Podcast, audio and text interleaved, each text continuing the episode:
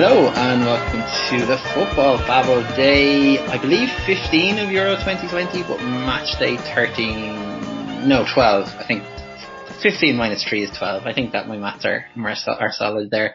Uh, again, as you can guess, I am not Phil or Brendan, uh, and you won't believe what they've done. They've left me and the bold Johnny in charge of the podcast this evening. Johnny, how are you? Oh, I am wonderful. The the Ministry of Magic has fallen and the Dementors of Azkaban are running wild. It's gonna be it's gonna be mad. I was thinking it's like Bebop and Rocksteady or Bonnie and Clyde just being let, let loose on the podcast. I hope they have good solicitors to defend any defamatory claims. Uh, but no, I think I think we'll behave. We'll we'll we'll, we'll be good. Uh, can't promise anything to be quite no, honest. You're right, you're right, you're right. Johnny, we didn't have you on the other night, uh, when we were kind of wrapping up the group stages. Uh, I just was quickly, just before we get into today's matches, uh, obviously we're going to pre- preview Wales, Denmark, Italy, Austria. Uh, but what did you make of the group stages? Did anyone kind of live up to your expectations? Did anyone fall well below? I'll tell you one thing. The Italians really surprised me how good they were. Um, I thought they'd get through, but I didn't think they were going to be as good as they were. Um, I always thought Wales would, would probably get out of that group as well. Um, Belgium, you know, we, we all predicted they would comfortably finish uh, top of that group. And, you know, Phil did say the Netherlands were going to stink the place out and top of the group, you know, won all their games, all our boys from, from the, from home. I was buzzing. Um, England, um, although finished top of the group, you know, they weren't really, I don't know, very, I don't think they're very convincing. You know, it, it, to me, they played a very poor Croatia team. Um, and to be quite honest, I think they've harder tests coming, especially um, Germany now in the knockout stages. It's going to be a bit of a wild one. Um, Spain, I suppose, and a bit of reflection, you know, they were hit pretty bad with COVID prior to the tournament, so maybe that's why it took them a while to get started, but they were kind of boring to watch the first two games. Um, and Sweden, like, my god, like Sweden finished top of their group, you know, that was just, I don't think we kind of predicted that at the start no, of the tournament. We definitely did not predict that. um, and then obviously the final group, like France, uh, France probably didn't finish top of that group as comfortably as what maybe we all kind of thought they would have. Um, but the group kind of did finish in pretty much the order we expected. Uh, I was, I'm not gonna lie, like obviously the whole thing with Hungary, it's, it's, you know, disgusting and everyone hates Hungary, but, um, I kind of wanted them to get a result the other night, so Germany would go out, and I could be like, "I told you, Germany are shit." I still, th- I still think Germany are shit, but you know, we we will see. I kind of hope they beat England and then just go shit again. But we, will we'll see how things go. Um, but no, the group stages was really enjoyable. It was kind of, it was nice to see, you know, football that didn't really affect your life or your emotions or depress you for weeks on end. So um, yeah, well, of course, if England win it, then that will depress me for weeks on end. But other than that, like, it was just kind of nice just to watch football and kind of enjoy it again. Yeah, I, I think that's a fair reflection of how I felt over the kind of first two weeks of the tournament. It's it's it's nice to watch, say, like Victor Lindelof make a mistake and not be heartbroken by it. You know that kind of thing. Harry Maguire as well. You know.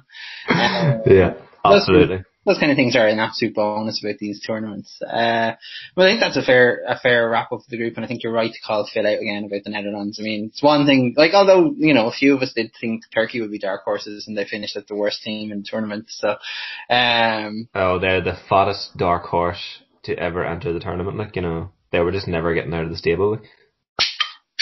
That is not a can for me that I'm hoping Brendan or Phil. By the way, that is a I already have mine poured, so um, this could get progressively more shite talk as the pod goes on.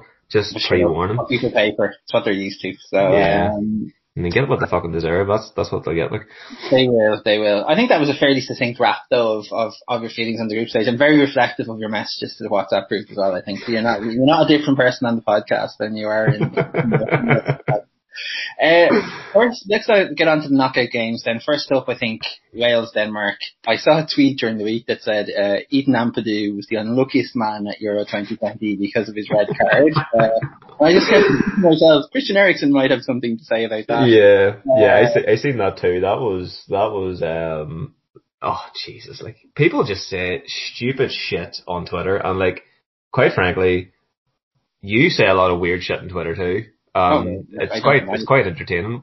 Like, what, what what were you talking about today? I seen you tweeted something today, and I just thought that's just so Steve to have that conversation on Twitter. Oh, um, but whether you store eggs in the fridge or on yes. your on your counter, yeah. I and, I put eggs on my counter. Yeah, but like, so someone explained to me that there's actually a reason that we should in Europe we shouldn't put eggs on in the fridge, and it's something to do with washing. But I didn't really care because all I say, all I know is that when I open my fridge, there's a little compartment with a picture of a chicken and holes for eggs, so that's where the eggs go. Um, I have a little like Harry Potter like egg holder. It's like it is literally Harry Potter, and when you put the egg in it, it becomes like Eggy Potter. So he has his wee glasses and his wee scar as well. And uh, yeah, I love it. It's great, and that's why my eggs don't go in the fridge. There you go. Well, we'll agree to disagree on that, um, even though I'm right.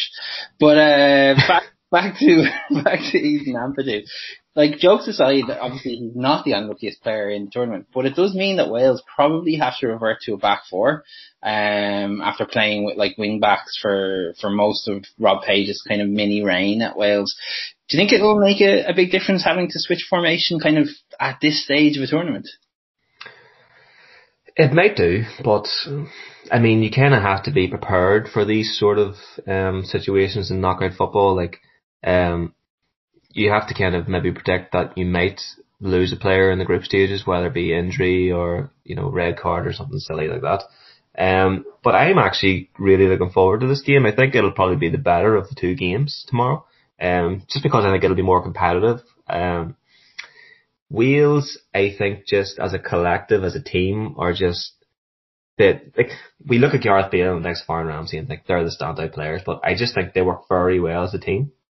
Um, we've seen with like the likes of Poland, you know, they can have one superstar, but when you don't work well together as a team, you know, you just you don't really go very far. And then like Poland didn't, they're they're out. And even though Robert Lewandowski tried his best to stop that, but I just think Wales, although they have your star man Bale, who's, you know, obviously he's not as good maybe as what he used to be, but he's still a cracking player.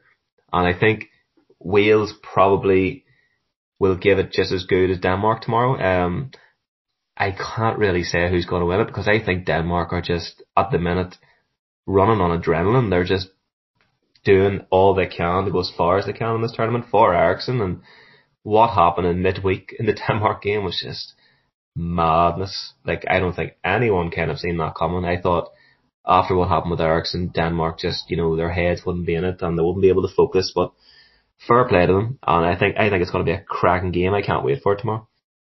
Yeah, I actually think you're right. I think it's going to be the better of the two games. It's a shame it's the 5 p.m. kickoff rather than the 8 p.m. kickoff because probably, mm-hmm. in my case, there'll be and a number of children wandering around in the background. I do know how many kids I have. I just got confused there at the moment as to whether it was kids or it's not that I don't know how many kids I have. I promise.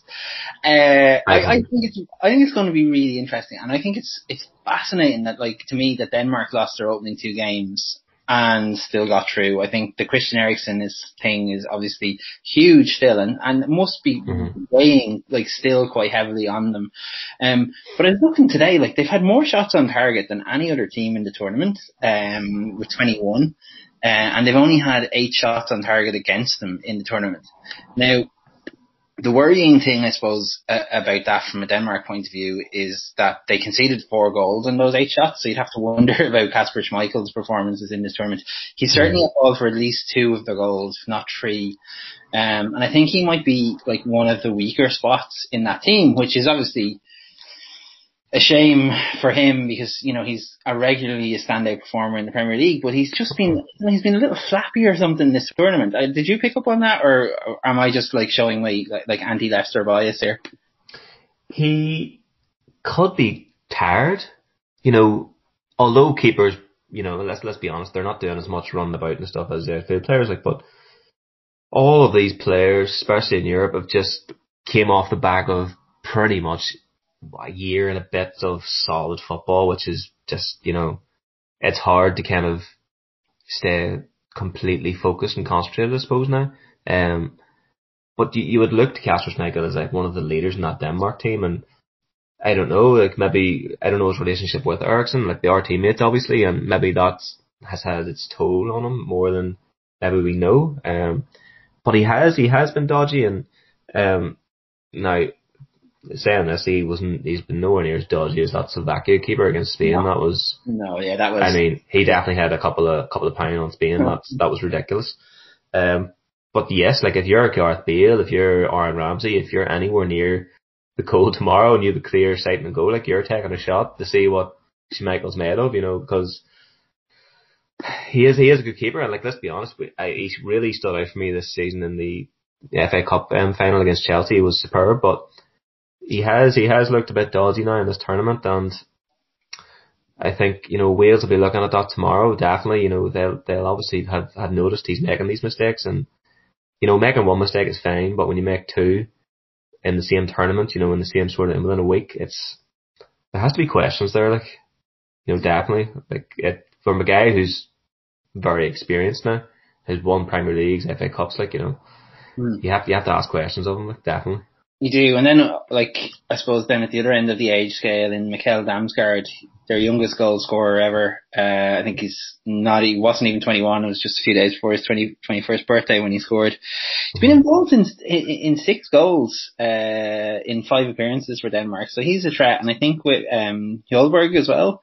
I think they've they've definitely got the strike force to threaten Wales, and I know you said you find it hard to kind of to pick a winner in this one, but I feel like Wales have conceded a lot of attempts in this tournament. They haven't necessarily conceded a lot of goals, but I feel like they give up a good few attempts. And Denmark look a team that the more chances they have, the more they eventually get into a game. And as we saw against Russia, eventually, you know that that kind of pressure in the final mm-hmm. third does does pay off. So for me, I'm kind of edging towards a, a two one Denmark, maybe three one Denmark win. Is that do you think that's too too bold a call considering Wales how well they've done at major tournaments so far? Well, I, I'm actually just noticing now that the last ten times they've played each other, they've not drawn. Um, Denmark won two one in 2018 was the last time they played each other. So, I mean, they may not have drawn the last couple of times, but it has been quite close, you know, two one, three one, whatever. Like, but no, I I, th- I think I think it's quite fair to be honest. Like you know, I think with you know Wales missing missing a few players, potentially Denmark just have a wee bit more. Even without Eriksen, like you know, Denmark have just pulled together and, and have been very very good, especially that last game. You know, they, I think they were the first game. If whatever that doesn't happen to Eriksen, I think Denmark win that game. Um, I don't think they should have made made to play that game, especially not on the day and not the day after. They should have been given a couple of days. Played it towards the end. I understand you want to play the same, the last game of the group stage at the same time, but these these are different circumstances. I don't think they ever should have played that game. Mm. Um, but I, yeah, I, I think Denmark. Yeah, I think Denmark probably will just nick it tomorrow. Although I would like to see Wales go a wee bit further because it kind of keeps the interest with one of the home nations, I suppose. But yeah, I, I, can, I can see Denmark maybe just having a wee bit too much in the end. Yeah, one thing we know for sure is it won't be Martin Braithwaite, Braithwaite that uh, that scores, scores the winner in that goal. It's a remarkable return of nine goals and 53 internationals for Denmark, and he's been shown up in this tournament as an absolute spoofer of an international player. um, like Gareth Bale is having his troubles in front of goal, but like nothing like Braithwaite at all. Like I think it's uh, mm-hmm it's not being good. It's not being good, and it probably a wider discussion about the, the, the position that Barcelona find themselves in. It that if he's the the savior of the club there, um, uh, no. no. All right, so we're both we're both. I, I know you're saying like I suppose the head is saying Denmark and the heart is saying Wales just to keep the the interest, but I do think we're both kind of on the same page there with uh mm. with Denmark. And then the the later kickoff, I suppose. I wonder did Italy obviously impressed in the sense that even in their last game they made three changes and looked very very comfortable mm-hmm. uh, doing that. They've they've scored seven goals, conceded just the one. Um, I think I mean, are they, they, It's been a long time since they've conceded a goal. Never mind uh, lost or, or drawn a game. Like it's it's a long, long time um, since Italy were were were in trouble. Um, I, there's a there's a there's a school of thought that says that they've possibly peaked too early in this tournament, and that while other teams are kind of just warming up, Italy have shown their hand. But you know, there's an argument to be made that, well, like, you can only beat what's in front of you, and Italy have very comfortably done that. Yeah. What, what I've seen from Italy is actually what I expected to see from France. And they've, it, it's not just the fact that Italy have peaked too early, I just think they've just been very consistent, and I think prior to Euro, well, Euro 2021, the European competitions anyway, you know, they've shown that, you know, was 10 games, they haven't conceded a goal, they're on over 30 game unbeaten run, you know, that's not, you know, just luck. That's being very consistent. And Mancini's come in and he's given them a bit of a swagger and they're playing good football, but they're also defending very well. And it's going to be hard for anyone to break down this Italian team. Like, um, I didn't realize how kind of well they played. I think Phil actually mentioned this on a pod before as well that he hasn't seen a lot of them recently. Um, but he's going to make make a point of watching them now going forward. And I, I can see why. You know, they they do play nice football. You know, the front three are great, and the midfield are are very attractive as well. So, I I can't see this game going any other way than an Italy win. Now, maybe potentially that that run of games not conceding the goal might come to an end. Um, I think Italy are on the are they on the other are they on Belgium's side of the draw? Yeah. yeah. Yeah. So they're on kind of the harder side of the draw. I think I actually had a look at the draw earlier and just thought England have kind of, if England pass Germany, you know, I think they definitely have an easier route to the final. But, you know, that's just typical of the English, like to get the, the easier side of the draw. But, um, no, Italy have, I just think they've been great and they've been a joy to watch and I wouldn't really say they're the surprise package of the tournament because like, I think everyone expected them to kind of do something this tournament, but I personally didn't think they were going to be as good as what they have been. There's been some players in that team, um, the lot of midfield. I keep forgetting his name. Um, Locatelli. It was Locatelli. I was couldn't remember whether Locatelli. Yes. in the second or was it Locatelli, but it was Locatelli. That is the main boy. And yeah. funny enough, I seen a mad story uh, yesterday that uh, Arsenal are linked with him, and I'm like, I mean, why why the fuck would you go to Arsenal? Like yeah. Arsenal just spent 50 million on Ben White. And but that's an I mean, like, name, I suppose. Yeah, that you know what? I'd actually don't want to even talk about that because that just I I just I don't want to get depressed right now. Yeah. So, um, we will talk about that on future pods, um, when the time comes. God Almighty, the thought of Arsenal again. But so what, what like what do you think? Do you think do you think Italy are going to be comfortable tomorrow? I do because I think Austria came out of a relatively poor group. I thought Ukraine didn't look great. Uh, North Macedonia, obviously, as much as I wanted them to do well, were were pretty poor in the tournament. Um, and I thought the Netherlands dispatched them comfortably enough. Um, I thought they were kind of fun. North were, Macedonia, like they just it was like they knew that this was like their their moment, and they mightn't get here again for a long time. They just kind of went out and had a bit of crack, and yeah. that's what I kind of enjoyed about them. I think that's that's like that's what you kind of like about a tournament. Like I'd rather I'd rather lose three games the way they did going out to try and win than go in to draw. Like I hate teams and coaches playing for draws. Um, so that's why. You are Southgate. Yes, yes. Well, I mean, Brendan did say they were the worst team in the tournament, and he's possibly not wrong. Um, but yeah, I think I, I I'm not sure. Like David Alaba as fine a footballer as he is, he's still a defender, and uh, he's created like nine of Austria's chances, four more than any other player. Kind of speaks volumes as to uh, where Austria might struggle in this game. I will say the only thing that's putting me off Italy, I don't think I think they'll dispatch of Austria comfortably enough this evening. I think where I see their issue is that they are they're creating an awful lot of chances, but they're not scoring at a great percentage. Like they, like they've, they've, they're averaging 20 shots per game. Um, and like they've obviously scored three in the first two and one in the, one in the third. But that's not a great return. Um, mm-hmm. and I do wonder if they do come across one of the, the better teams, one of the better defensive teams especially, might they struggle? But I don't think Austria are going to be that team. Interesting enough, the last time Italy went on a run like this of um, 30, 30 unbeaten games uh, was between 1935 and 1939. Um, what brought an end to that run in 1939? Who can ever know? Um, Austria. yeah, well, yeah. Funny enough, Austria were involved as well. Um, but yeah, I think I think it'll be a comfortable win for Italy. I'm I, I'm I'm looking at like a two 0 win. I think. Yeah, I'm kind of looking at their side of the draw now, and you know, oh. no matter what, they're kind of in for a tough time. Like they've got either Belgium or Portugal next, and we're talking here like like we we are pretty convinced that Italy are going to win. Like, so we're kind of talking here like who's going to be Italy's next opponents. Yeah. But like that side of the draw is just mad, and I think yeah. even like I have Spain now. Are they going to push on? Like I, I'm kind of interested to see what happens with them because you know they won very comfortably the other night, but my I'm not sure how good Spain or Croatia are, so I can. That's that's going to be a really tough one. But you're right. Like that side of the draw, Italy potentially have to face Belgium, the winners of potentially France versus Spain. Uh-huh. Uh, and then, yeah, sorry. So yeah, Italy would have to play Belgium. Then in the semi-final, they'd have to play the winners of France versus Spain. Like that is a tough way to a final. Like it yeah. really, really is. After, like, obviously they'll get this one is handy enough, but that's, that's very poor reward for winning your group as comfortably as Italy did. And it, uh, it might be worth just finishing the podcast on this question then.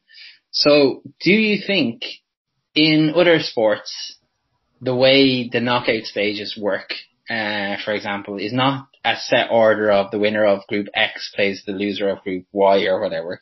It's that the top ranked team plays the lowest ranked team.